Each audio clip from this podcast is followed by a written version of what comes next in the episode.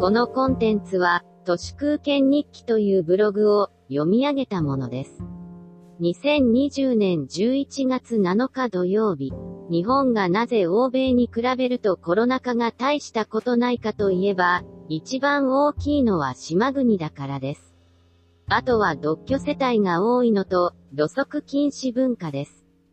今年になってから、海外から人がほとんど入ってきてませんので、そのせいもあって蔓延を免れています。ただし、寒くなってきて、ウイルスの生存期間が伸びてくると、感染が広がる恐れがあります。日本も、1日の新規感染者数が8月以来昨日1000人を超えました。これはやばいです。くだらない GoTo なんちゃらも、予想通り、来月は一時中止となると思います。ふるさと納税とか、GoTo なんちゃらとか、役人のプロトコルをクリアしないと得られない恩恵は、私はかったるいのでほとんど手を出しません。多分受益者だと思うのですが、そういうガースとか2回の優遇施策が、早く全部この世からなくなればいいのになと、願ってしまいます。首都圏で言うと、入間とか厚木とか、あるいは川越とか、程よい郊外への人口移動が進んでいます。私も会社員を辞めて、都心に出向く必要がほとんどないので、東京都から脱出した方がいいかなとも思います。近所のタワマンも価値が暴落しているみたいで、超絶飯馬です。これからはもう不動産なんて所有する意味もありません。車も、都市部でもレクサスとかいらないので軽自動車を一人一台持つ時代です。不動産とか車とか、買った途端に負債です。とことん持たざるもので行きたいものです。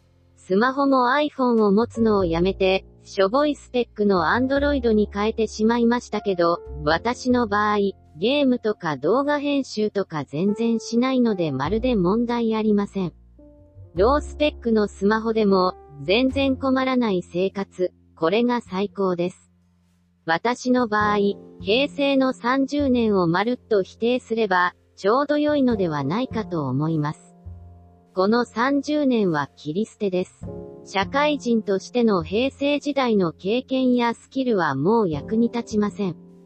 それくらい割り切ると、新しい世界が開けてきます。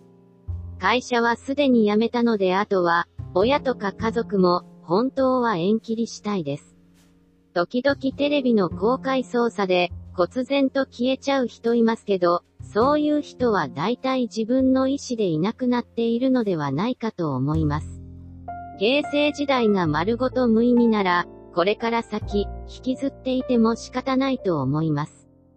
車谷長吉が、慶応の文学部卒業して入社した中央専攻というしょうもない広告屋を、さっさと辞めた気持ちがほんとよくわかります。戸籍とかもいらないなぁと思います。下手に紐づいていると、税金取られたり個人情報抜かれたり、ろくなことはありません。そもそも親が何の社会的地位もない人なので、私もノーマークの人生を歩みたいです。お立場もご身分も、マジでいりません。トルストイではないですけど、あとは文読む月日があれば良いです。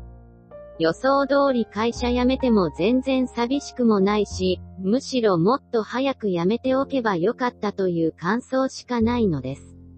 今はいわゆる有給休暇を消化しているのですが、自分探しの旅とかもまるでする気ありません。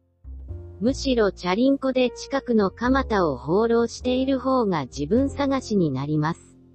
大学に行きたいとかもないのです。偏った読書しかしたくないし、あとはネットフリックス見てれば一日もあっという間です。バンドやったり、ゴルフやったりもしません。ゴルフもテニスも今までやったことありません。そういえば、大学の卒業旅行とかも一切行きませんでした。旅行が人生の節目になるという感覚がありません。毎日が旅です。当時付き合ってた彼女は同じ学年でしたので、彼女はしょっちゅう海外旅行してました。私はあの頃から何にも変わってません。それでいいのです。以上、本日も最後まで誠にありがとうございました。人の行く裏に道あり花の山。